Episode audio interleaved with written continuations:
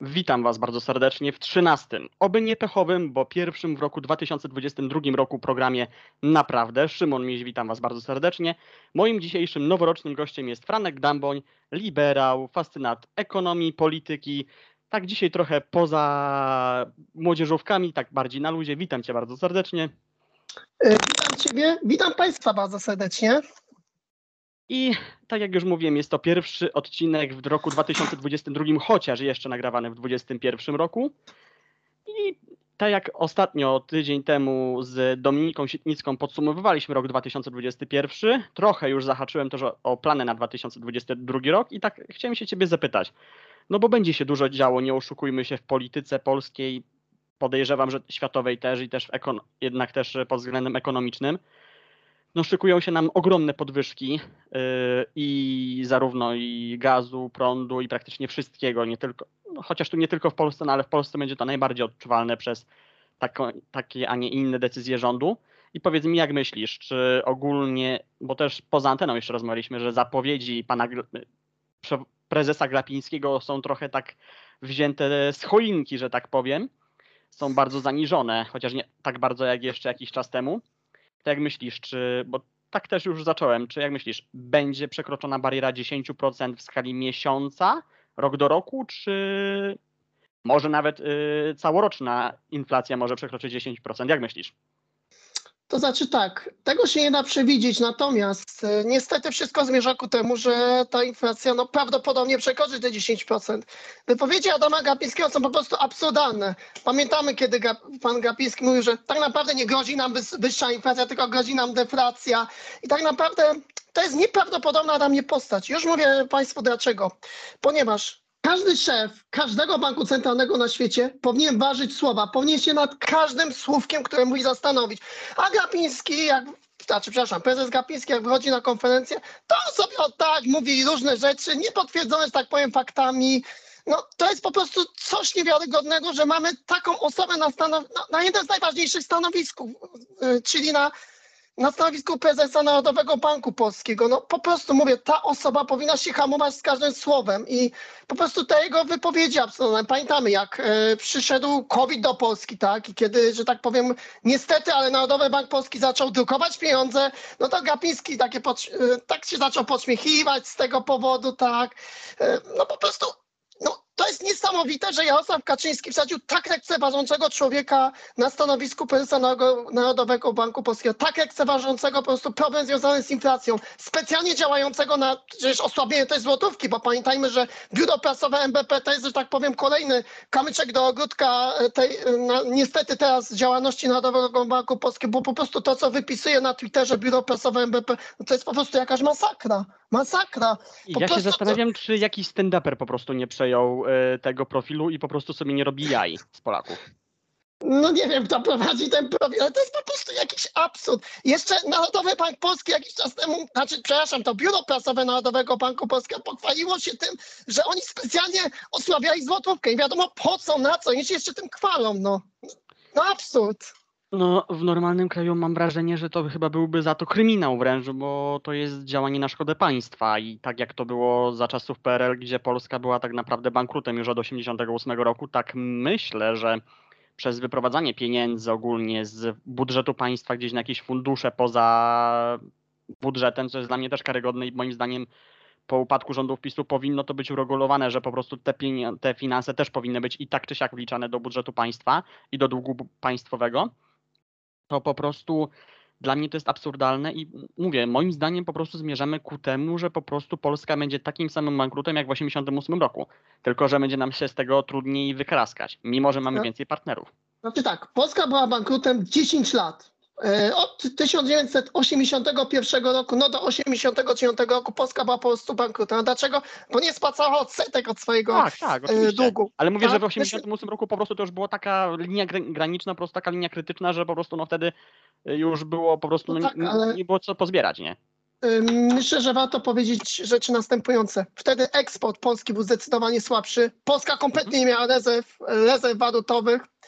E, była kompletnie inna sytuacja. No dzisiaj jednak Polska jest e, członkiem Unii Europejskiej, jest członkiem, jak Unii Europejskiej, no to e, jednolitego rynku europejskiego. Polska gospodarka jest dzisiaj bardzo zróżnicowana, to znaczy nie jest osadzona o jeden czy dwa sektory, tylko różne sektory i generalnie polska gospodarka, no to to jest jednak gospodarka oparta o sektor prywatny. Tak, oczywiście mamy niestety za dużo tych państwowych firm, mamy najwięcej firm w krajach OECD obok Francji, no ale mówię, no mamy dzisiaj, że tak powiem, zdecydowanie mocniejsze e, e, fundamenty niż właśnie w 1988 roku, także... Ale też większe niestety wydatki, bo nie oszukujmy się, wtedy budżet państwa ogólnie był dużo mniejszy niż dzisiaj, No więc tak, jednocześnie mając, wiesz, dużo większy jakby dług, y, znaczy mając dużo większy budżet, możemy większe jakby długi zaciągać, przez to no fakt faktem jest też trudniej, jest więcej pieniędzy do spłacenia, więc no, Znaczy tak, no. Y, Mamy parę niebezpieczeństw, tak? Na pewno Hmm. niebezpieczeństwem jest ta wysoka inflacja, która się nie skończy, ona będzie trwała. Bo jeszcze myślę, że warto wytłumaczyć sobie jedną rzecz, bo prezes Gapiński to opowiada, prawda? I to jest też w ogóle absurdalne, że on nie ma wpływu na inflację CPI wynoszącą 7,7%. A to są y, bzdury. Dlaczego? Dlatego, że inflacja bazowa w listopadzie 2021 roku, szanowni państwo, wynosiła 4,7%. Ona powinna wynosić od 1,5 do maksimum 3,5%, a ona wynosi 4,7%. Ona jest chyba nawet największa w całej Unii Europejskiej. Niemcy, którzy no też ma, znaczy cała Unia Europejska ma inflację, tak? Ale Niemcy, którzy mają no inflację cała, no bo bodajże na poziomie... Proszę? Parę państw chyba jeszcze miało deflację, o ile wiem, nie wiem jak teraz, ale wiem, że jeszcze z dwa miesiące temu parę państw miało deflację nawet, więc No ale mówimy tak teraz, tak? Mówimy teraz, czyli listopad 2021 roku. Niemcy, którzy mają inflację też na poziomie 500%, patrzyłem, inflacja bazowa w Niemczech to jest 2,4% i tyle ona powinna wynosić w Polsce. Także naprawdę to jest coś niewiarygodnego, że żeśmy do tego niestety dobili. A, jeszcze jest jedna rzecz, ponieważ e, w lutym 2020 roku, kiedy gdzieś już na horyzoncie było słychać o covid mało tego, on już był w Europie, tak, a jeszcze nie był w Polsce. Jeszcze, że tak powiem, gospodarka nie była zatrzymana, tak, oficjalnie.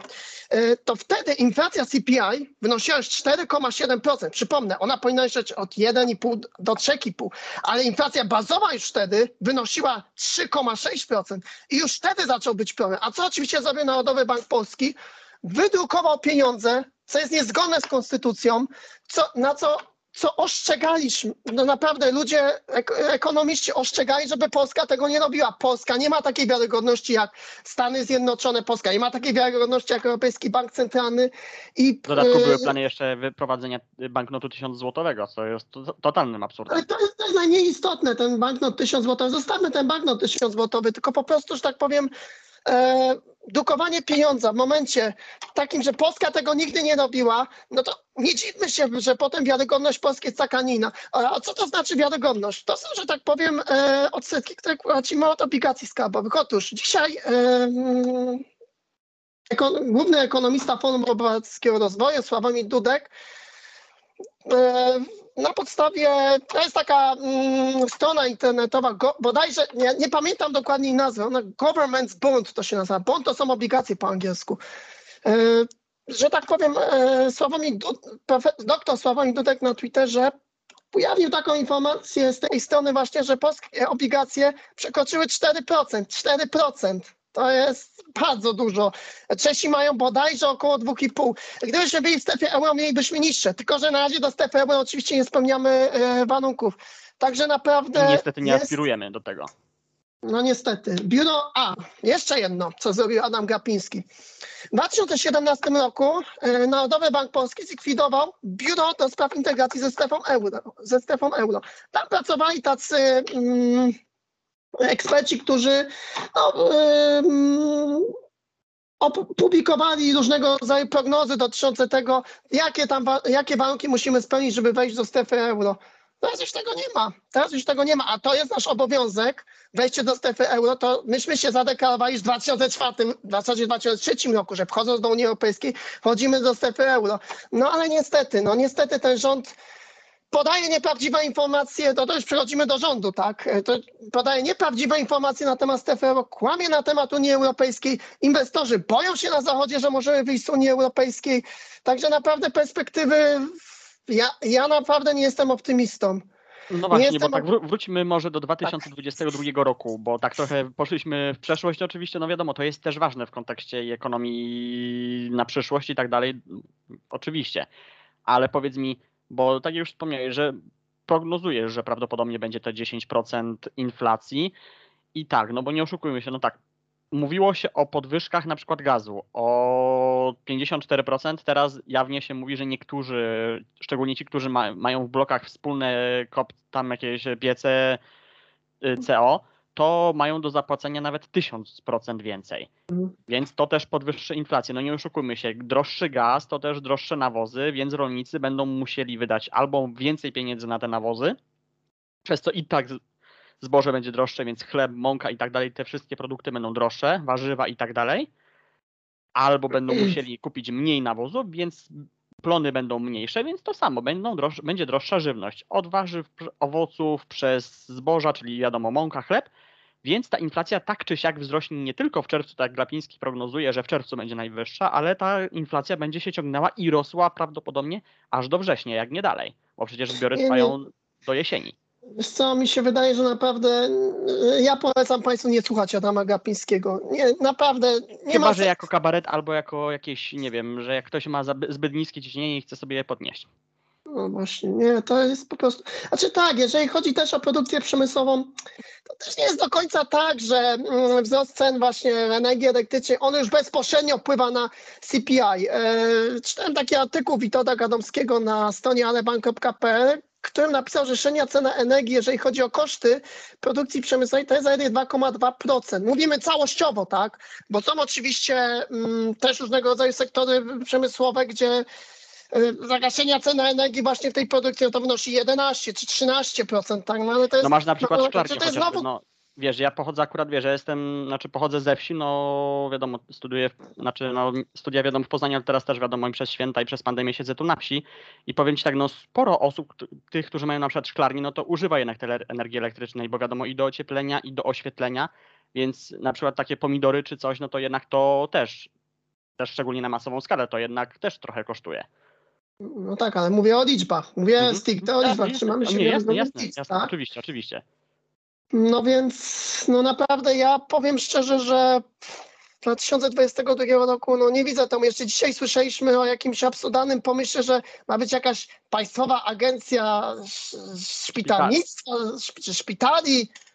Czyli co, czyli kolejne, ko- kolejni Misiewicze, Pisiewicze, kolejny, wiadomo po co, na co, nie wiem, nie, nie wiem jakie ma być w ogóle zadanie tej agencji, yy, tej, tej nowej pseudoagencji, tak. No, widzę Chyba tylko, że tak prywatnych zatrudnianie szpitali. nie, musimy tam patrzeć na nazwiska, jakie tam, e, jak, jak tam ludzie będą zatrudniani. Nie, to będą kolejne po prostu stanowiska. No na przykład jeszcze wracając do tego, może, nie zdziwiłbym się. Wracając, jest taki pan e, znany, e, były nie wiem czy jest aktualnym wiceprezesem PiSu, był na pewno nim, to jest Adam, Adam Lipiński. Mhm. On, nie wiem czy jest aktualnie, ale on był wiceprezesem Narodowego Banku Polskiego. Nie wiem, jakie pan Lipiński ma kompetencje ku temu, żeby być wiceprezesem Narodowego Banku Polskiego, ale to po prostu pokazuje absurd, tak? Że no, Narodowy Bank Polski stał się po prostu wykonawcą poleceń Jarosława Kaczyńskiego. To znaczy drukować pieniądze, nie przejmować się na razie inflacją, wygadywać po prostu od tak sobie, mieć mie- ten miecz Damoklesa i wygadywać sobie różnego rodzaju bzdury. No po prostu, no, no to, jest, to jest coś niewiarygodnego, że żeśmy doprowadzili do czegoś takiego. Jego tabelek. Proszę? Trochę takie przedłużenie ręki Morawieckiego i jego tabelek, które nie miały nic z A, niczym wspólnego. PowerPoint 2016 roku. No rzeczywiście, to nie ma nic wspólnego z rzeczywistością, tak? E, W tych slajdach, tak, bo to, to były w zasadzie slajdy, to nie był żaden jakiś e, program z spisany, tak, to były po prostu zwykłe slajdy. E, Była obietnica taka, że w 2020 roku Polska będzie mieć e, poziom inwestycji na poziomie 25% PKB. Były one około 20%, spadły do około 15-16% czyli poziom połowy mniej więcej lat 90.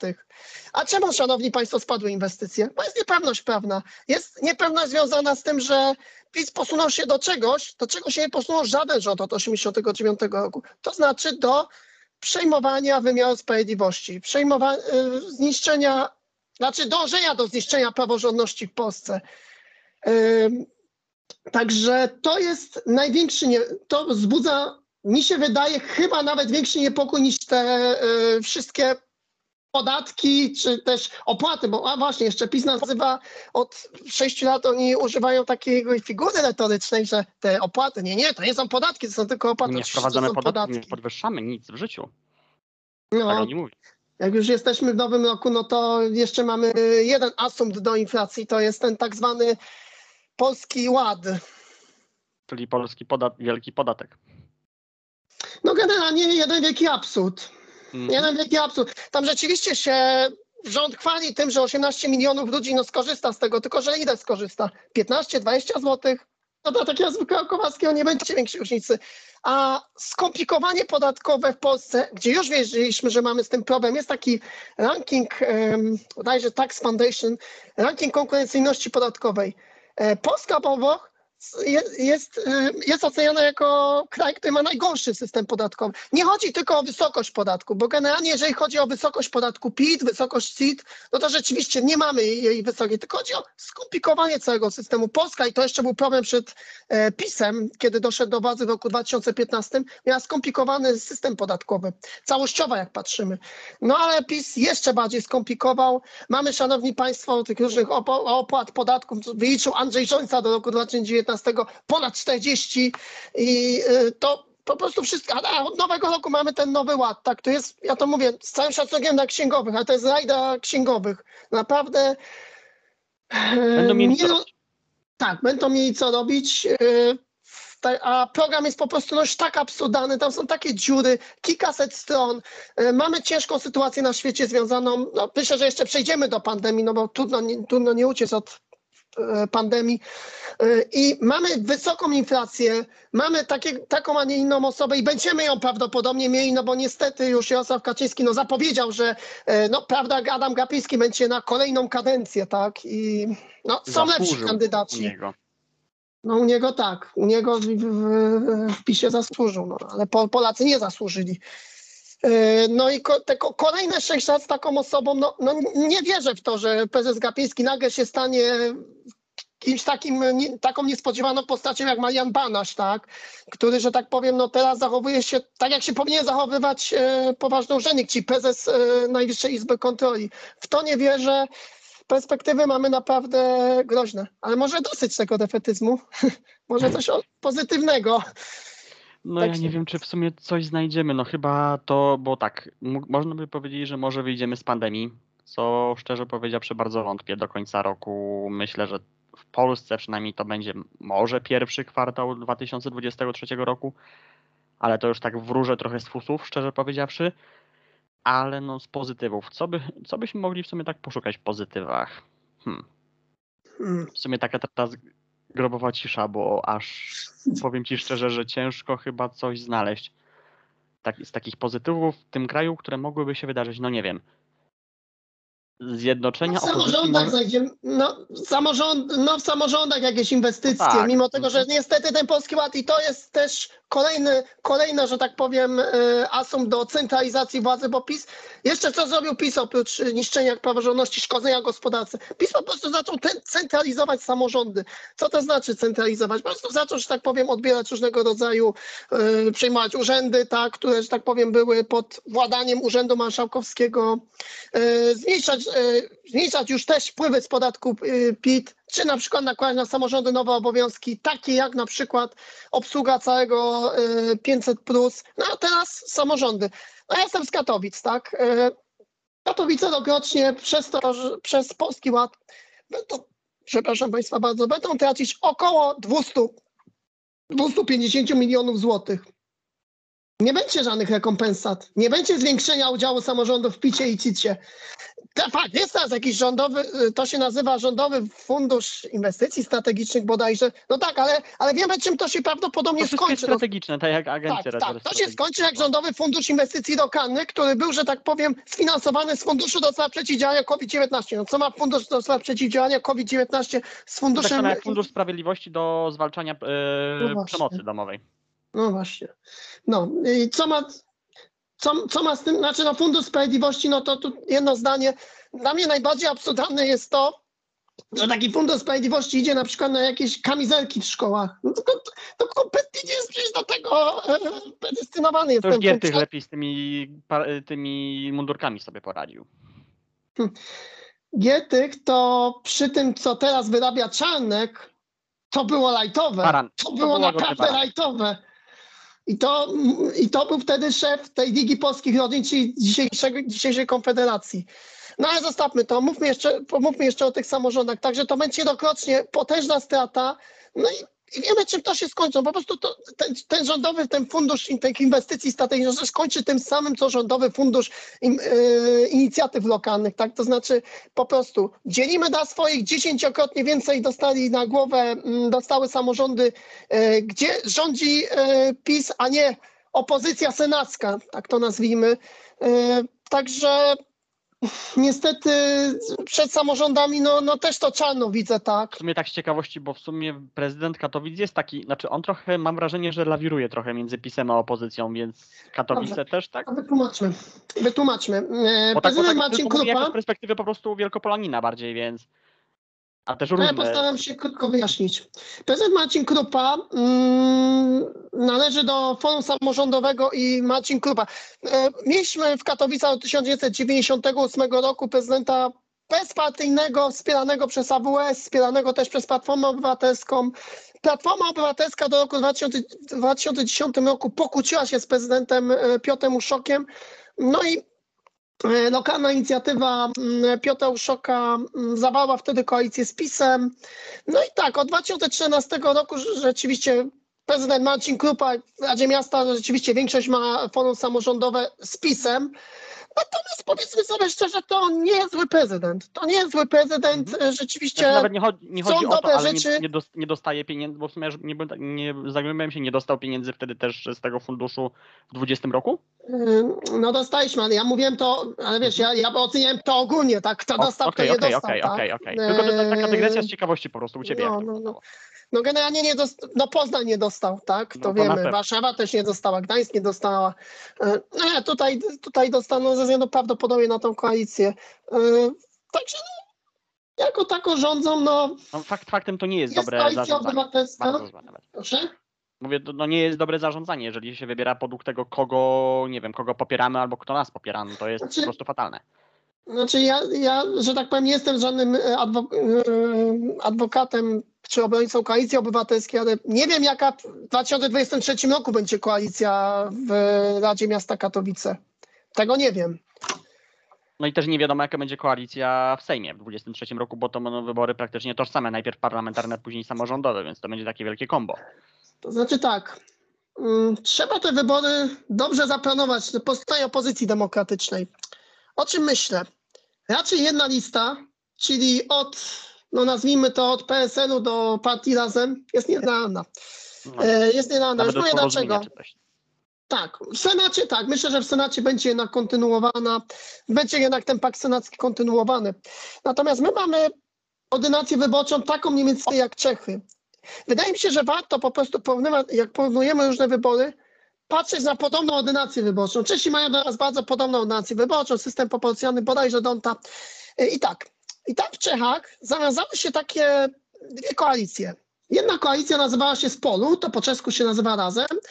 Tam zasiadły trzy partie. ODS, to, y, ODS to jest taka, bym powiedział, partia, no, mm, taka trochę na coś pomiędzy PiSem a Platformą, Mhm, tak? tak. No, no, no dobrze, może, może nie, ma, nie ma odpowiednika w Polsce, jest odpowiednik w Wielkiej Brytanii, jest takie taka bardziej party. Takie, takie porozumienie może bym Y, powiedział. Nie, konserwatyw party Mhm. w Wielkiej Brytanii. To Mhm. jest w Wielkiej Brytanii. E, Top 09 to jest mniej więcej taka partia jak Platforma Obywatelska oraz e, KDL, CS, KDL to się tak nazywa. To jest taki PSL, czeski PSL. No i mamy drugą koalicję, PiS ona się nazywa, to są piraci. Nie ma odpowiednika w Polsce piratów. Mhm. To jest taka specyficzna partia. Nie wiem tak naprawdę, jak ją osadzić e, w Polsce. Ona, że tak powiem, czerpie z różnych ideologii, czy to, e, czy to z lewicy, prawicy, czy z centrum, czy z zielonych. Oni, oni zasiadają e, we frakcji w Parlamencie Europejskim zielon, Tak. zielonych. Mhm. Mhm. No i e, stąd jest też taka e, e, to jest takie ugrupowanie, tak jakby burmistrzów, ono jest takie też podobne, że tak powiem, do koalicji obywatelskiej. No i tak, no i te dwie partie zawiązały, no i te, i zawiązano te dwie duże koalicje, te partie we wrześniu były bodajże, tak, we, nie, przepraszam bardzo, początek bodajże, paź, nie pamiętam, czy początek października, czy koniec września były wybory. Koniec września chyba, koniec września. Koniec września, tak, bo w Niemczech jeszcze były wybory, zostawmy Niemcy. E, Były wybory, no i na początku roku 2021 zawią- nawiązano, zawiązano te koalicje i te dwie partie, te dwie koalicje powiedziały rzecz następującą. Startujemy osobno, ale po wyborach byśmy chcieli utworzyć koalicję. Co nie było takie oczywiste, ale się udało. I teraz jest tam rzeczywiście ta koalicja, już nie ma tego nieszczęsnego premiera Babisza, aczkolwiek chcę powiedzieć rzecz następującą, że to, co robił premier Babisz, to to jest pikuś w porównaniu z tym, co robił PiS. No rzeczywiście, Czesi mają, ale Czesi mają jeden problem. E, W indeksie wolności, e, wolności mediów Czesi bardzo spadły. Bardzo spadły, dlatego że premier Babisz zaczął wykupywać prywatne media w Czechach i zaczął te Ale, media ale, w Czechach, ale w Czechach, z tego co zauważyłem, też tak trochę interesując się mediami, w Czechach zawsze to był problem, bo czy w 2000 roku był też problem z mediami publicznymi czeskimi, przez co tam jakiś, wiem, że chyba był protest dosyć długi, trwał w siedzibie czeskiej telewizji. I ogólnie, że Czesi, mam wrażenie, że ogólnie mają z tym problem jednak z tą wolnością mediów. Że jednak z tą wolnością, szczególnie na rynku telewizyjnym. Tak, ale teraz spadli za e, Mhm, czasów mhm. premiera Babisza, czyli od 2017 roku. Mhm. E, Czesi mają może też, mog, mog, wiesz dlaczego, wiecie Państwo, dlaczego mogą mieć taki problem? W Czechach Oni jednak lubią były te... komunizm, oni pamiętają nie, czekaj, dobrze czekaj, komunizm. czekaj. Nie, nie, nie, nie, nie w tym rzecz. E, W Czechach, że tak powiem, jak była transformacja, jeszcze w Czechosłowacji, jak była transformacja gospodarcza, to Czechosłowacy postawili na tak zwane kuponówki. To fata nie wyszło. Te kuponówki, mm, dobrze, że tego w Polsce nie było, bo te kuponówki sprawiły, że niestety, że tak powiem, w Czechach e, a- narodziła się, ja mówię mała oligarchia, to nie jest oligarchia oczywiście ukraińska, to nie jest oli- oligarchia rosyjska, nie, to jest mała oligarchia. I tam było coś takiego, że e, na przykład ci ludzie, którzy, tak powiem, byli powiązani czeskimi komunistami, po prostu, że tak powiem, zaczęli wykupywać te kuponówki. Ludzie nie wiedzieli, co robić z tymi kuponówkami, no bo 44 lata mieli komunizm, nie rozumieli mechanizmu gospodarki rynkowej. Oni zaczęli, ludzie zaczęli sprzedawać tym e, różnym na przykład podstawionym ludziom te kuponówki. No i się nagle stało, stało się takie coś, że e, ci ludzie, ci ludzie powiązani po prostu z czeskimi komunistami, nagle, mieli, nagle u nich zostały te banki. To jest właśnie bardzo ciekawy przykład Czechy, jeżeli chodzi o banki. W Polsce mamy niestety już 40, ponad 40% sektora bankowego w rękach państwa. Czesi tak naprawdę pod koniec lat 90. mieli poważny kryzys bankowy, przez to właśnie, że e, banki były w takich, a nie innych rękach. No i e, udało się Czechom po prostu te banki sprzedać e, kapitałowi zagranicznemu, bo to była po prostu jedyna możliwość, żeby banki Mhm. e, wyszły, na, wyszły na dobre tory. No i to się udało. I po prostu, tak jak mówisz, no, mam, tak jak mówisz, no, porównując właśnie te dwie sytuacje, mam wrażenie, że może nie w tym, czyli w 22 roku, ale w 23 roku właśnie tak na początku myślę, że to byłby dobry pomysł, żeby właśnie zawiązać takie dwie koalicje w Sejmie, jedną wspólną koalicję w Senacie i ewentualnie pójść, pójść osobno, jeżeli już tak bardzo by chcieli na przykład iść na niepodległość, bo chcą się, nie wiem, wykazać, żeby iść osobno w samorządach, no bo w samorządach o tyle będzie łatwiej, że jednak tutaj mocną pozycję nadal będzie miał PSL, że jednak tutaj PSL trochę ratuje sytuację i będzie jednak bardzo jakoś tu oddziaływało to, że i wiadomo, no, w dużych miastach wiadomo, Platforma, cała koalicja obywatelska będzie dalej rządzić, chociaż nie wiadomo też na przykład w Poznaniu, kto będzie startował na prezydenta miasta, bo Jaśkowiak też mówił, że on chciałby tylko dwie kadencje być prezydentem, nawet pomijając te dwie kadencje, tą jeszcze jedną kadencję, która, która mu przysługuje według prawa wyborczego PiSu, to wspominał coś, że raczej ta kadencja, przynajmniej tak było jeszcze w 2018 roku, że zapowiadał, że to będzie jego ostatnia kadencja na fotelu prezydenta Poznania, chociaż tutaj raczej mówi się, że następcą będzie Mariusz Wiśniewski, który w ostatnich wyborach startował też w, e, jako kandydat lewicy, ale sam fakt, że no dalej jest gdzieś przy prezydencie Jaśkowiaku, no więc gdzieś ta opozycja, no ta opozycja na pewno w Poznaniu wygra i też w większości praktycznie mia- dużych miast. Ciekawe, jak to będzie wyglądało w Katowicach, chociaż tak jak mówisz, to raczej chyba w Katowicach obecny prezydent raczej powinien, Krupa powinien chyba zostać. Tak, Jak- potwierdzam. Na, najprawdopodobniej nawet jak e, Koalicja Obywatelska wystawi jakiegoś kandydata, wydaje mi się, że jest bez, bez szans. A, Na wygranie. znaczy, a PiS wystawiłby kandydata, jak myślisz, czy raczej, czy raczej będzie nie kopał grupy? Chyba, że forum samorządowe wyrzuciłoby PiS z koalicji, tylko wtedy. Mhm.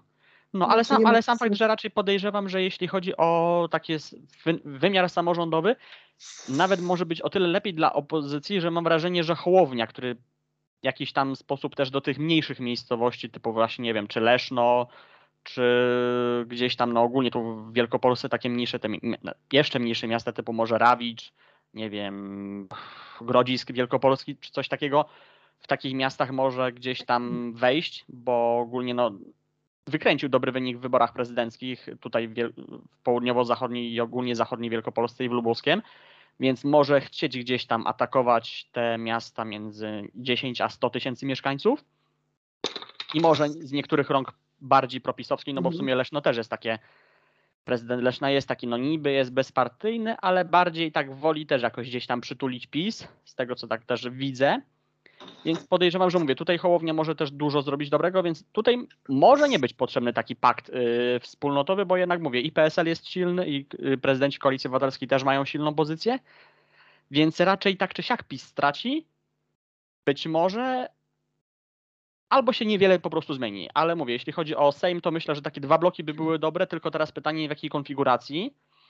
Czy lewica osobno i reszta osobno, czy po prostu robimy tak, że no nie wiem, jakoś Koalicja Obywatelska dochodzi do lewicy, chociaż w co wątpię mimo wszystko, że szczególnie Platforma dogada się z lewicą, a też wydaje mi się, że sami zieloni też, mimo że się ich często wypycha, że przynajmniej lewica ich wypycha do siebie, bo by chcieli u, ni- u nich zielonych, chociaż zieloni też dobrze wiedzą, że u zielonych było, znaczy u, na lewicy było im by dużo gorzej. A znowu, no mówię, no PSL-owi też by było raczej na rękę by, być z koalicją obywatelską, tylko znowu jest Hołownia, który też by chciał coś swojego i nie wiadomo, chociaż myślę, że Hołownia z Tuskiem by się raczej dogadali. Nie wiem o ile by, na ile by się dogadali z Budką, ale z Tuskiem myślę, że raczej się dogadają, więc po prostu mogą być ciekawe konfiguracje, tylko boję się na pewno o jedno. Jak będzie, znaczy jaki wynik wykręci lewica, bo jeżeli by był, była taka opcja, że idą razem plat, Platforma, y, PSL, Hołownia, znaczy no, Koalicja Obywatelska, PSL, Hołownia i osobno lewica, to boję się o wynik lewicy, co może znowu spowodować przy ewentual, chociaż teraz raczej mówi się, że przy takiej koalicji opozycja by wygrała z PiSem, ale i tak boję się o wynik po prostu lewicy, że jeżeli by nie weszli, to mogliby trochę niestety źle namieszać. Chociaż z drugiej strony, jakby nie weszli, a opozycja by wygrała, no to wtedy opozycja ma jeszcze większą przewagę i być, mają większe szanse na to po prostu, żeby utworzyć koalicję, jako po prostu ta jedna koalicja bez potrzeby lewicy. Więc po prostu, no, no bo mówię, widzę różne scenariusze, ale no nie wiem, czy by po prostu to wypaliło tak w Czechach. No, tak naprawdę zobaczymy, kto ile będzie mieć, jeżeli chodzi o poszczególne partie. Myślę, że na to, na to warto zwrócić uwagę. Ja gdzieś kiedyś mówiłem o, o, o tym, ale wy, znaczy nie mówiłem, pisałem, przepraszam. Pisałem gdzieś na Facebooku o tym, że dobrze by było, żeby powstały właśnie takie dwie bloki, dwa bloki. Jeden cały lewicowy, a drugi bym powiedział, tam by w tym roku była Koalicja Obywatelska, Hołownia, Koalicja Polska z porozumieniem, czy polskie jeszcze sprawy. Natomiast no, na dziś, na dziś wydaje się, że to jest nierealne, dlatego że lewica będzie mieć problem z przekroczeniem progu wyborczego. No chyba, że, no chyba, że Yy. znaczy nawet, je, nawet jeżeli by poszli jako jed- jednolita partia, po prostu nie jako koalicja, czyli 8%, a jedno, nawet mogliby 5% mieć problem z przekroczeniem. No, ja właśnie myślę o tych 5%, no Mhm, bo generalnie rzecz biorąc, oni startowali jako partia. Wiemy z jakiego powodu w roku 2019. Tak, Także, ale na dziś wiesz co, no ja nie wykluczam, na, ale to mówię na dziś. Nie wiemy, co się będzie za rok działo. I ja na dziś nie wykluczałbym takiego scenariusza. Mówię na dziś e, ci, że na przełom 2021-2022 roku, żeby cała koalicja obywatelska poszła z lewicą, robimy minimum programowe, a to się da zrobić, to się da spokojnie zrobić. A e, druga, druga koalicja to jest taka, bym naz- nazwał koalicja jak, spo, jak właśnie sporu, taka centro, centrowa, lekko na prawo, tak nazwijmy, jak sporu w Czechach, czyli e, Hołownia na czele tej koalicji, plus PSL, plus Porozumienie, Polskie Sprawy i, tak, i e, jeszcze jakieś mniejsze, mniejsze UES partie. na przykład coś takiego. No. Proszę? UED na przykład, no Unii Europejskich Demokratów, coś A. Unia Europejskich Demokratów. e, No tak, tak. No jako koalicja polska. Mhm, mhm. Mówię, no naprawdę, no, trzeba też przecież te partie różni, różniły się pomiędzy sobą i też musiały, że tak powiem, wyłuskać jakieś minimum programowe. To jest do zrobienia, to jest do zrobienia, tylko się należy dogadać. Na pewno należy woleć pomiędzy bajki jedną listę wyborczą w wyborach do Sejmu. Mhm. Chyba, że będzie jeszcze jedna opcja. Mianowicie mieszana ordynacja wyborcza. Co jest możliwe, ale niepewne. Jeżeli będzie jedna lista wyborcza, to wtedy e, w tych okręgach jednomandatowych to się trzeba na jednego kandydata dogadywać. To cała opozycja Mhm. demokratyczna musi się dogadać na jednego kandydata. E, W tych mandatach, które, że tak powiem, będą dzielone proporcjonalnie, to wtedy możemy wystartować w tych dwóch blokach. Ale wtedy tylko jeden kandydat. Tylko jeden kandydat, bo Mhm. no inaczej po prostu przy, przypadniemy, no ten PiS jest nadal mocny, tak? PiS po prostu ma twardy elektorat, to jest 30% osób chodzących na wybory. I mi się wydaje, że nawet ta inflacja, chociaż chciałbym się mylić, nie sprawi, że PiS spadnie poniżej 30%. Po prostu, że tak powiem, em, no, Radosław Sikorski użył takiego przykładu, że nawet jakby w telewizji, nawet jakby w wiadomościach powiedzieli, powiedziano, że Jarosław Kaczyński podpisuje pakt y, z Władimirem Putinem, no to to jest genialna myśl prezesa, tak? Także Mhm. ci ludzie po prostu we wszystko, we wszystko uwierzą, z całym szacunkiem no ale, a niestety no tak jest, no PiS to jest po prostu potężna partia, która nie spadnie poniżej 30%. I teraz tak, y, najważniejsze jest to, ile PiS zdobędzie mandatów. Chodzi o to, ażeby PiS z Konfederacją nie zdobyli tyle mandatów, ażeby ustanowili rząd, to znaczy powyżej 231. Bo oni są w stanie utworzyć ten rząd. Naprawdę jestem w stanie w to wierzyć, że Konfederacja Ale w dogada się z tym nawet, PiSem nie, i z- nawet Proszę? chyba, nawet wiesz co, nawet chyba w takiej mieszanej ordynacji mam wrażenie, że nawet PiS z Konfederacją myślę, że nie są w stanie wyrobić 230 mandatów. Znaczy ja myślę o normalnej ordynacji, taką Mhm. jak- jaką mamy dzisiaj. To, Tak? nawet, to, tym, to tym bardziej mi się wydaje, że raczej to by było nawet nierealne, że nawet gdyby Konfederacja miała No około nie 40 wiem. mandatów, to PiS raczej na więcej niż 180 chyba teraz nie może liczyć. Czy było realne w roku 2015, że PiS będzie mieć samodzielną większość? Wiesz, tylko że A wtedy, właśnie. tylko że, tylko, że pamię, tylko że pamiętajmy, że PiS nie wygrał, tylko Lewica przegrała. No i Kowin też nie wszedł do No, Sejmu, ale, ale, zostawił powiem, że, że, sama, że, 2015. sama, że sama Lewica jednak straciła 12%, nie? więc to jest też fakt, nie? Najlepiej Oddała by było, najlepiej by było dla sytuacji Rzeczpospolitej Polskiej, gdyby opozycja demokratyczna zdobyła 3 piąte. Ale to jest na dziś mało Tak. prawdopodobne. Dlaczego mówię o tych 3 piątych? Przełamywanie weta. Bo Mhm. niestety będziemy mieli po 2023 roku nadal prezydenta Dudę.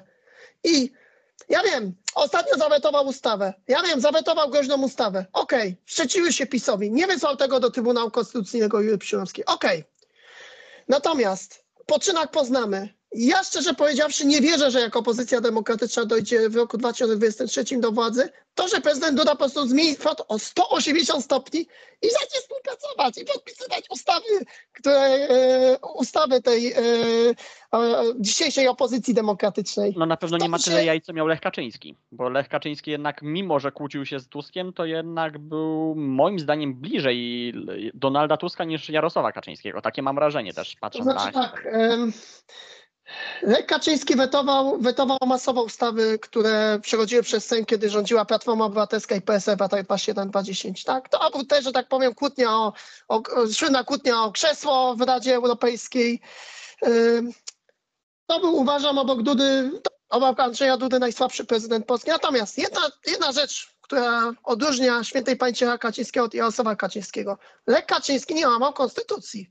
Andrzej Duda złamał wielokrotnie tą konstytucję. Tak, i dla, a czy wiesz, bo ogólnie też mam takie wrażenie, znaczy, bo też nie wiadomo, jak będzie wyglądała sytuacja. Nie wierzę, o ile w tak szybkie roz, rozliczenie i PiSu i Dudy, ale na Dudzie ciąży tak czy siak nadal oskarżenie w tym momencie takie, że on jest bezpra- niekonstytucyjnie wybranym prezydentem. I o tym też moim zdaniem się za mało mówi.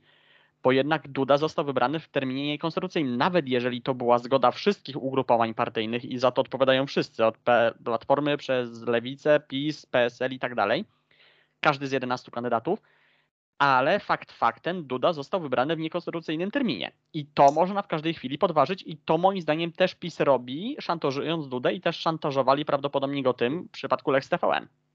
Dobrze, to ja będę adwokatem, lekkim adwokatem diabła. Odwróćmy, wróćmy do maja 2020 roku.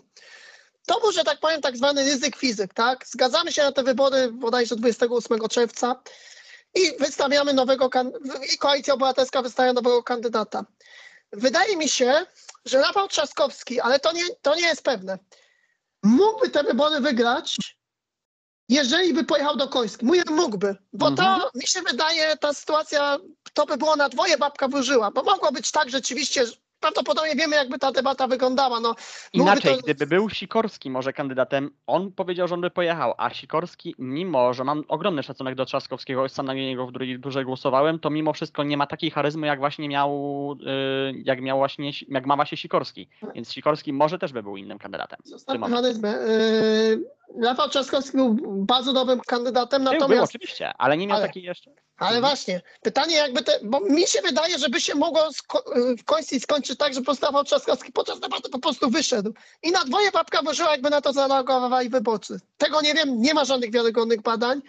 Natomiast co do Radosława Sikorskiego, no Koalicja Obywatelska przed tym drugim kandydatem i przed tymi wyborami y, 28 czerwca, no jednak zrobiła dokładne badania i wyszło z nich, że Rafał Trzaskowski ma największe szanse, zostawiając jeszcze Donalda Tuska, tak? Zostawiając jeszcze, bo Donald Tusk od razu się zadeklarował, że on nie jest zainteresowany statem w wyborach prezydenckich. Natomiast ja się cały czas zastanawiam, powiem szczerze, że y, to jest taki mój wniosek po roku, czy lepszym kandydatem nie byłby naprawdę na prezydenta Szymon Hołownia. Ja nie mówię, że on by wygrał Tak, te tak, tak, wybory, tak?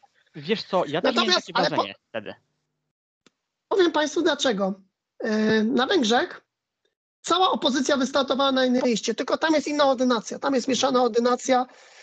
E, No i tak, i na Węgrzech mamy taką sytuację, że tam prawdziwie demokratycznie tam ludzie mogli, ludzie mogli głosować na tych e, kandydatów właśnie e, w wyborach, e, wybor, właśnie w tych prawyborach. To, że tak powiem, na, na, byli, normalnie kandydaci powystawiani, jak, jak w wyborach u nas, na- je- jeżeli chodzi o listę proporcjonalną, tam ludzie normalnie głosowali.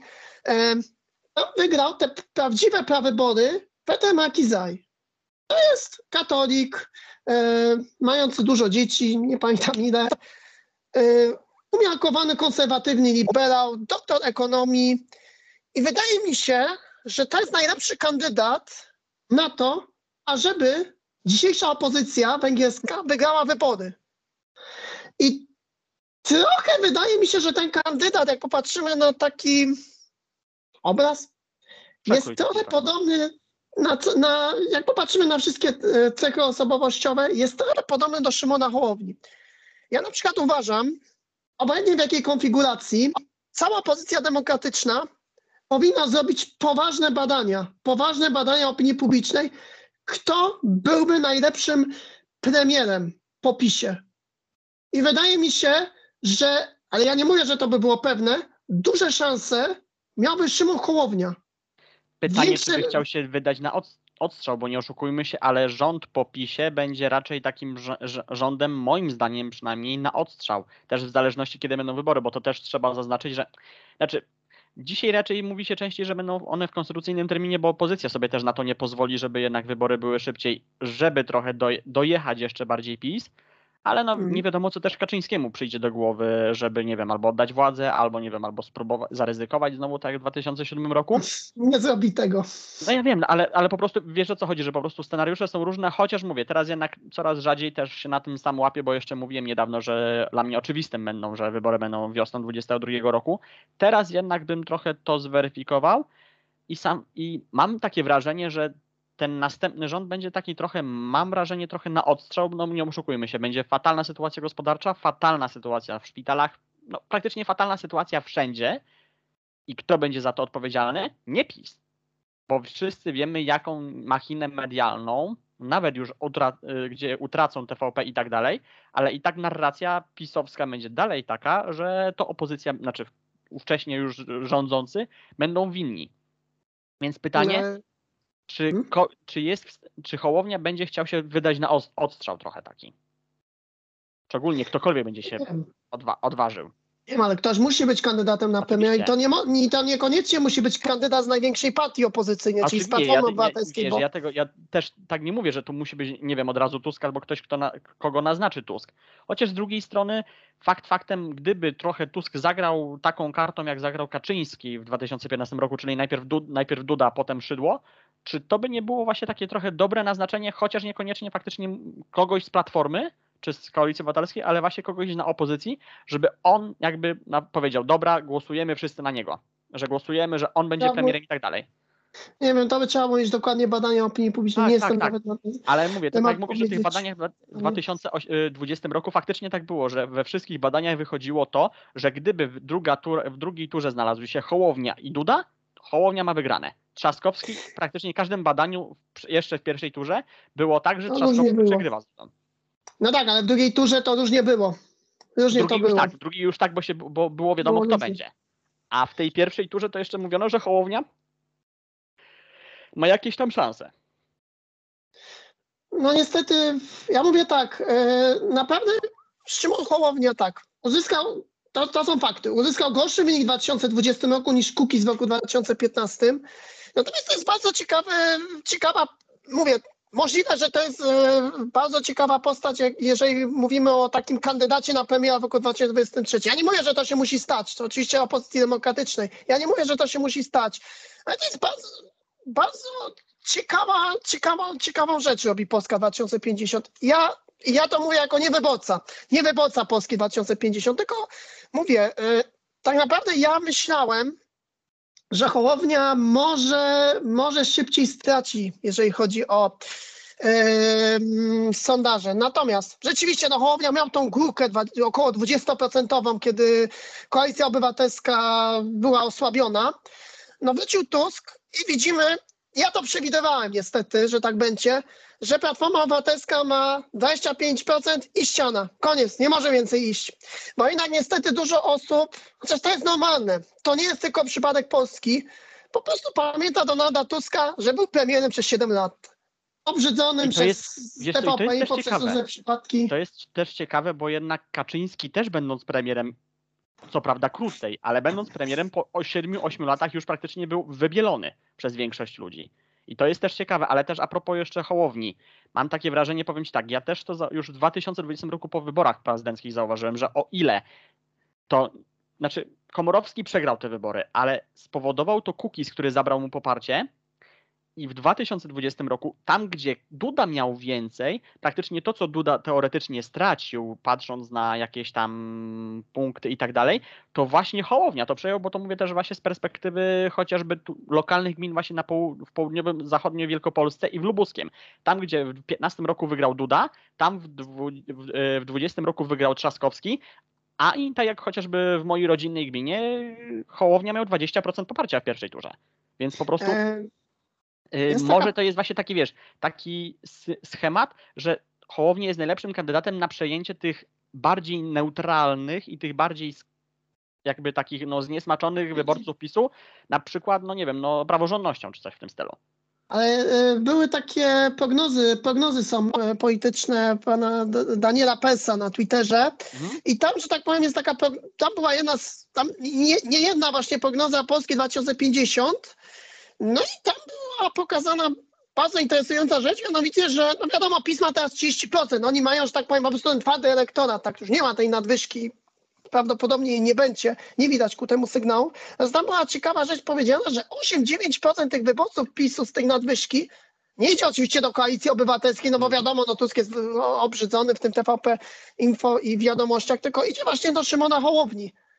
Tyle, że pytanie jest następujące. Czy jeżeli Hołownia, musi być na to przygotowany, jeżeli by Hołownia był kandydatem całej opozycji demokratycznej na premiera, czy po prostu, no, prawdopodobnie by TVP Info zrobiło no, taką negatywną kampanię, że po prostu by yy, ob, obrzydziliby właśnie wyborcom Szymona Hołowni. No ale to jest, niestety, to jest niestety problem każdego kandydata yy, opozycji demokratycznej, na premiera, każdego, każdej partii.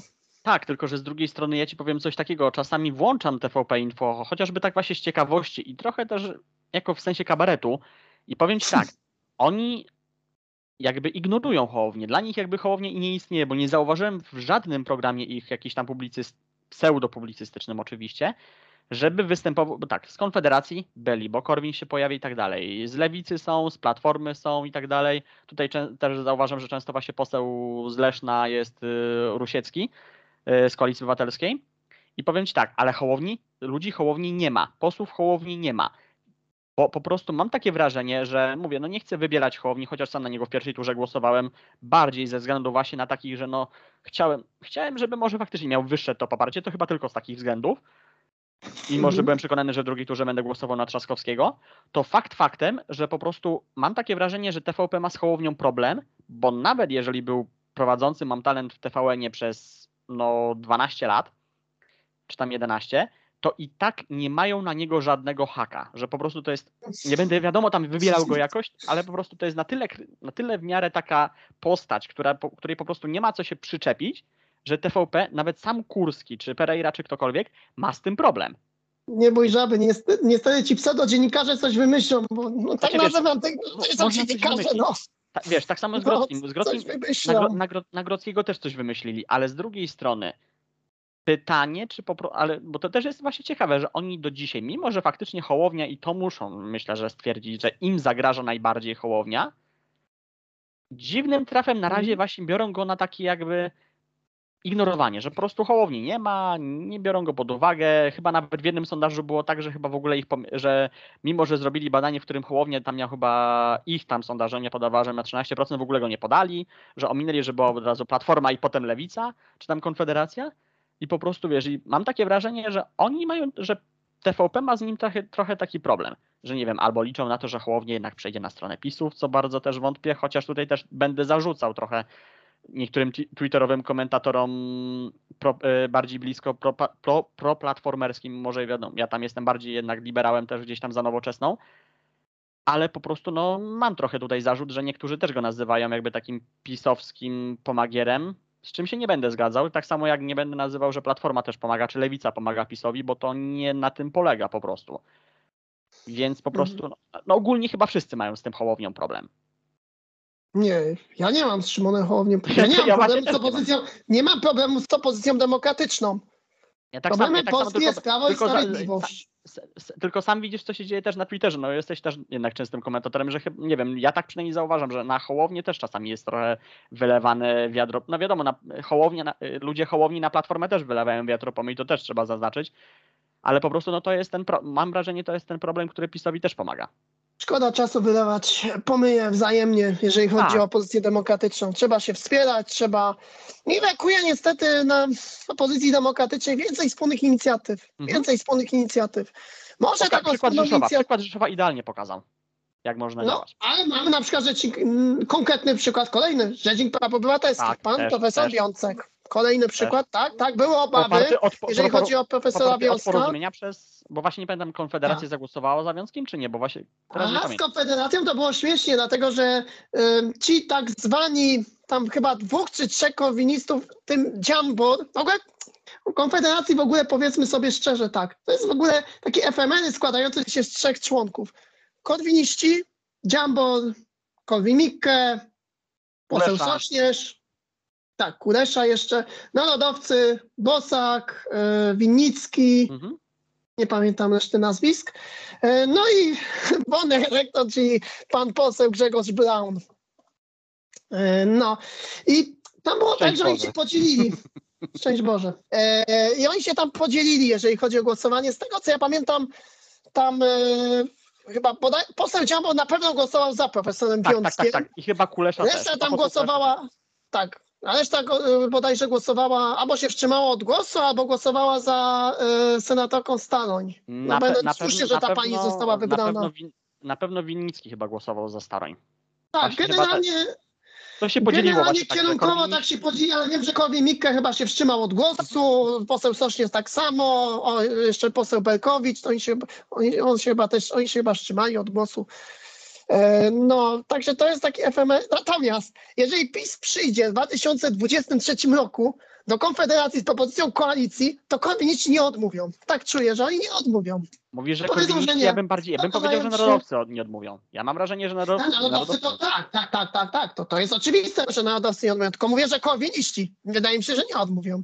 PiS tak zbałamuci e, korwinistów, że dojdą do Samego, koalicji. Ko- wiesz co, samego Korwina może tak i ja czy mam wrażenie, że wtedy może dojść do takiej samej sytuacji, jak praktycznie to ma miejsce praktycznie przed każdymi, prawie każdymi wyborami, gdzie prakty- że Korwin jest wywalany z własnej partii, gdzie jest prezesem. Więc to może być na takiej zasadzie, że sam Korwin może by się dał przekabacić, ale nie wiem, czy taki poseł Dziambor czy Kulesza byliby w stanie. A, niby Bo Czego po- się bo- nie robi dla władzy? Czego Wiesz- się dla władzy nie robi? Ale wiesz, z drugiej strony no ci ludzie czekali tyle lat na władzę, jakoś się nie do niej nie pchali. No mówię, no Bosak już był tam, więc nie, Bosaka nie, Nie, Bosak myślę, pali że. Chwila, moment, no Iga Polski rodzin współrządziła z PiSem. To była bardzo tak, ciężka tak. koalicja, ta egzotyczna koalicja. Przypomnijmy, Iga Polski rodzin, Samoobrona i PiS. Pierwszy, pierwsza Znaczy, koalicja. wiesz, dziwiłbym, znaczy, nie, znaczy tak, inaczej. Bosa, podejrzewam, że Bosak by na to poszedł, ale dziwiłbym się mu właśnie ze względu na to, że przecież był w tej koalicji. Był w tej koalicji, był w tym rządzie. Znaczy, no, no, no współrządził jako ko koalicjant PiSu. I dobrze pamiętam, jak to były- się skończyło. W Polsce już były różne egzotyczne koalicje. Tak, ale, ale No, znaczy, w 97 roku chyba jest Unia Wolności, ale zostawmy, zostawmy to. No, także w sumie już trochę pomału tak e, idąc do brzegu. Bo tak trochę zboczyliśmy i trochę i zeszliśmy na już dalszą, na dalszą przyszłość, chociaż, chociaż też dobrze, bo moim zdaniem właśnie ten 2022 rok będzie takim rokiem przejściowym, że będzie bardzo ciężki i tego nie neguję, bo będzie bardzo ciężki i finansowo i politycznie, ale będzie tak czy siak, jeżeli nie będzie wyborów w 2022 roku, to będzie to rok, rok taki typowo przejściowy. Kolejny rok bez wyborów, rok przejściowy, który tak naprawdę może niewiele zmienić. I z drugiej strony tak, dla nas jako obywateli źle, że nic nie zmieni, bo dalej będzie PiS u władzy i będzie robił swoje. A z drugiej strony dla opozycji dobrze, bo moim zdaniem, jeżeli się jeszcze w tym roku nie dogadają, to będzie właśnie taki efekt świeżości w 2023 roku, coś podobnego jak trochę na Węgrzech, czy, w, czy bardziej może w Czechach, że tak, że przed samymi wyborami stworzą tę koalicję i wtedy będzie to bardziej świeże i będą w stanie przygotować ten program na świeżo, na spokojnie. O ile nie będzie też przypadków podsłuchiwania, bo o ile już dobrze wiemy, że Pegasus nie będzie korzyst... przepraszam, wykorzystywany, to przecież podejrzewam, że zarówno Ziobro, jak i Kamiński będą mieli na pewno dużo, wiele innych narzędzi Oczywiście. do inwigilowania polityków, tak jak chociażby posła, y, przepraszam, senatora Brejze. Więc po prostu o tyle o to się obawiam, ale mówię, dla mnie 22 rok będzie raczej takim rokiem przejściowym. No nie bez powodu też w naszej rozmowie trochę wybiegliśmy i w przeszłość, i w przyszłość. Politycznie, nie mówię o gospodarce, ale bardziej politycznie, bo właśnie to będzie taki rok przejściowy. Tak będzie taki rok, który pro, po prostu do zapomnienia. No chyba, że PiS wymyśli coś nowego, no i też w zależności od, do tego, czy PiS się u, ugnie przed Unią Europejską, żeby dostać fundusze europejskie, czy nie, bo to też jest ciekawy temat, tak na koniec. No Jakby tak-. Jed, jednym No zdaniem, właśnie. jednym zdaniem, jak myślisz? Zegną się przed Unią Europejską na fundusze europejskich, czy nie? Uuu, bardzo ciężkie, skomplikowane pytanie. Ale minister Ziobro będzie, będzie trzymać, żeby. No nie zlikwidować. No nie czuję, że. Nie sądzę, żeby oni Izbę Dyscyplinarną zlikwidowali. No nie sądzę. A Nawet myślisz, że ustawę, Ziobro, Ziobro, do. Ziobro, będzie do końca, Ziobro będzie do końca koalicji? Jak myślisz? Bo to, że raczej Myślisz, nie że wystartuje w wyborach to, z PiSem, to raczej jest Znaczy, pewne. Przewidywania, mm, że tak, do 2023 roku zostałem w koalicji. Tam jest 233 posłów, tak? No mamy, y, mamy PiS, mamy Solidarną Polskę, Republikanów Adama Bierana, y, Mej- Mejzę, y, posła Eichela, to będę z Wielkopolski, no i trzech kukizowców, tak? No bo Tyszki wiadomo, że nie liczymy, bo Tyszka głosuje i, raczej inaczej. Mm, Wydaje mi się, że no, nie będzie Jarosław Kaczyński wyrzucać tego Zbigniewa Ziobry, no bo to jest jednak bodajże 18, albo nie pamiętam, czy 18, czy 19 szabel, tak? To jest zdecydowanie ko- więcej szabel niż tego, porozumienie Jarosława Gowina. Tak, tak, tak. To jest dużo szabel. Jednak ci ziobyści będą potrzebni. Pamiętajmy, ja zawsze mówię tak, z tej koalicji Solidarna Polska to jest najgorsza w ogóle część, bo oni są za tym, co robi PiS, tylko oni uważają, że trzeba jeszcze, jeszcze, jeszcze mocniej, jeszcze mocniej, jeszcze. Ja mam wrażenie, że oni E, nawet są czasami bardziej radykalni od, od Konfederacji. Tylko, że nie Tego są po nie prostu. bar- jest- Wiesz, wiesz co, tylko że oni są tak. Oni są tak jak Konfederacja, tylko gospodarczo bardziej na lewo. No to jak ruch narodowy. No, No, no, no, no, to jest takiego, soc- oni by się idealnie partią- dogadali. Jest partią socjalną. Tak, tak. Oni się nie do tego, oni się życiu do tego nie przyznają. Oni się do tego nie będą przyznawali. Nawet można powiedzieć. Tak, tak, ale oni się do tego nigdy nie będą przyznawali, bo dobrze, bo dobrze wiedzą, jakby to w ich środowisku działało. No. A wiadomo, że ich wyborcy nie będą na to patrzeć. Więc mi się wydaje, że no, ja bym chciał, żeby Polski, yy, Polska dostała te pieniądze z Krajowego Planu Odbudowy. Może być też problem niestety, jeżeli chodzi o fundusze unijne, no ale się nie robi dla władzy.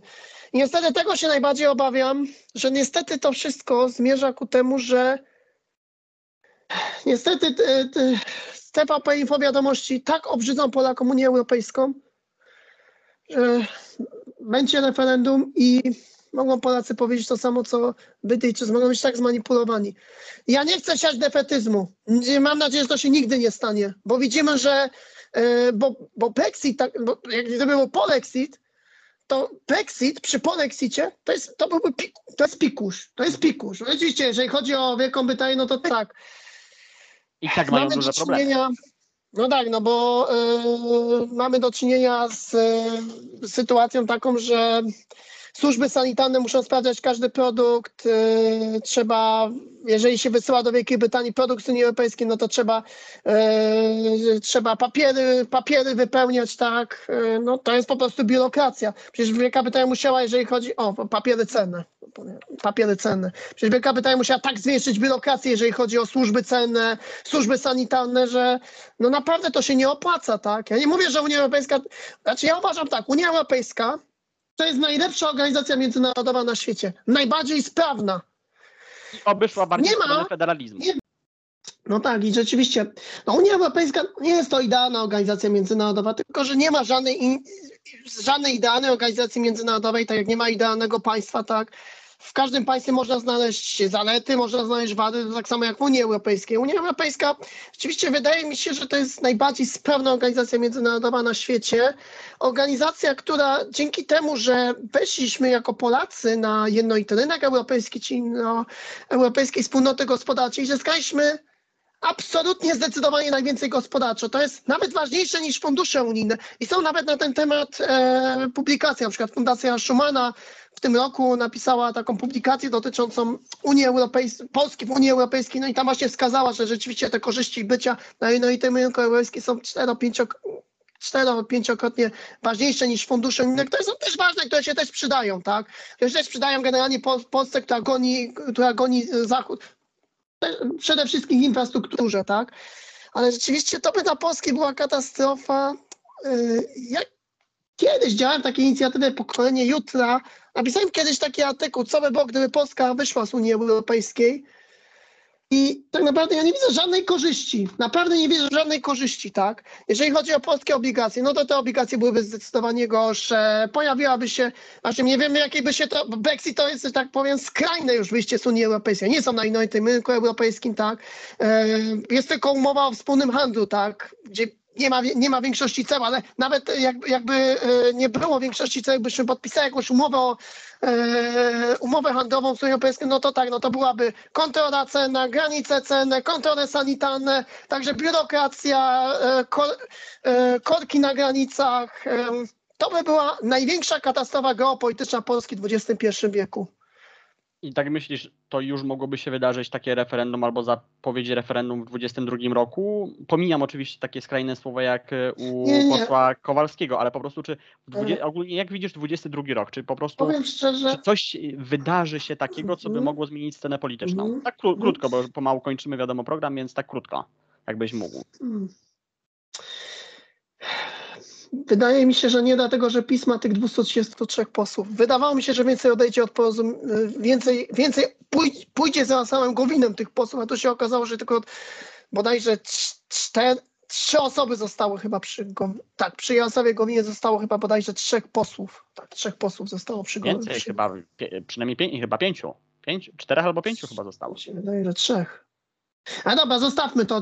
Tak. y, Czterech, pięciu przy, przy, przy, przy tym kontekście nie ma, nie ma większego A znaczenia. komisja śledcza, jak myślisz, będzie kom... PiS zaryzykuje z komisją śledczą, czy nie? Nie. A właśnie, a propos 2023 roku, jeszcze co można zrobić? Można zrobić coś takiego, że opozycja demokratyczna może powołać różne komisje śledcze do spraw tych, które, że tak powiem, zostały zniszczone podczas rządu PiSu. Na przykład taka komisja śledcza do spraw reform, pseudoreformy edukacji czy likwidacji gimnazjum. I tam zaprosić panią minister Zalewską, żeby odpowiadała na pytania, e, co sprawiło, że gimnazje zostały zlikwidowane, jakie pani minister miała badania naukowe, które wskazywały na to, że to jest korzystne. To mi się wydaje jest do powołania. Tak, bo w większości jest to do powołania. Natomiast To no, jeżeli chodzi o... Tak? Takim optymistycznym w sumie już akcentem pomału myślę, że będziemy kończyć, bo to jest akurat, mam nadzieję, optymistyczny akcent, chociaż już na 2023 rok, ale myślę, że 2022 rok jakoś przetrwamy, jeszcze damy radę i będzie w miarę, że sobie poradzimy tak z PiSem, jak i z fatalną sytuacją gospodarczą i polityczną w Polsce. Moim gościem był Franek Damboń, sympatyk y, opozycji, liberał, demokrata, fa- fascynat ekonomii i polityki. Dziękuję Ci bardzo. Dziękuję bardzo, do widzenia. Do widzenia, a ja zapraszam na pozostałe odcinki programu Naprawdę z roku 2021 na mój nowy program Nieobiektywnie, który debiutuje już 4 stycznia oraz na pilotażowy odcinek Zgodnych Przeciwieństw z Agatą Licą, który nagraliśmy i będzie właśnie emisja już była 1 stycznia, a regularna emisja od połowy stycznia, także serdecznie zapraszam, zapraszam też na Spotify, na fanpage na Facebooku, na Twittera i na bloga naprawdę.blog. Dziękuję bardzo, Szymon Miś i do zobaczenia w kolejnym odcinku. Naprawdę znajdziesz na Facebooku, w YouTubie i Spotify, a także na stronie naprawdę.blog oraz na Twitterze, gdzie możecie przeczytać moje prywatne tweety pod linkiem szymis97. Zapraszam do, również do oglądania programów Naprawdę, Naprawdę Nieobiektywnie i wraz z Agatą Lincą Naprawdę Zgodne Przeciwieństwa. Do zobaczenia w kolejnym odcinku.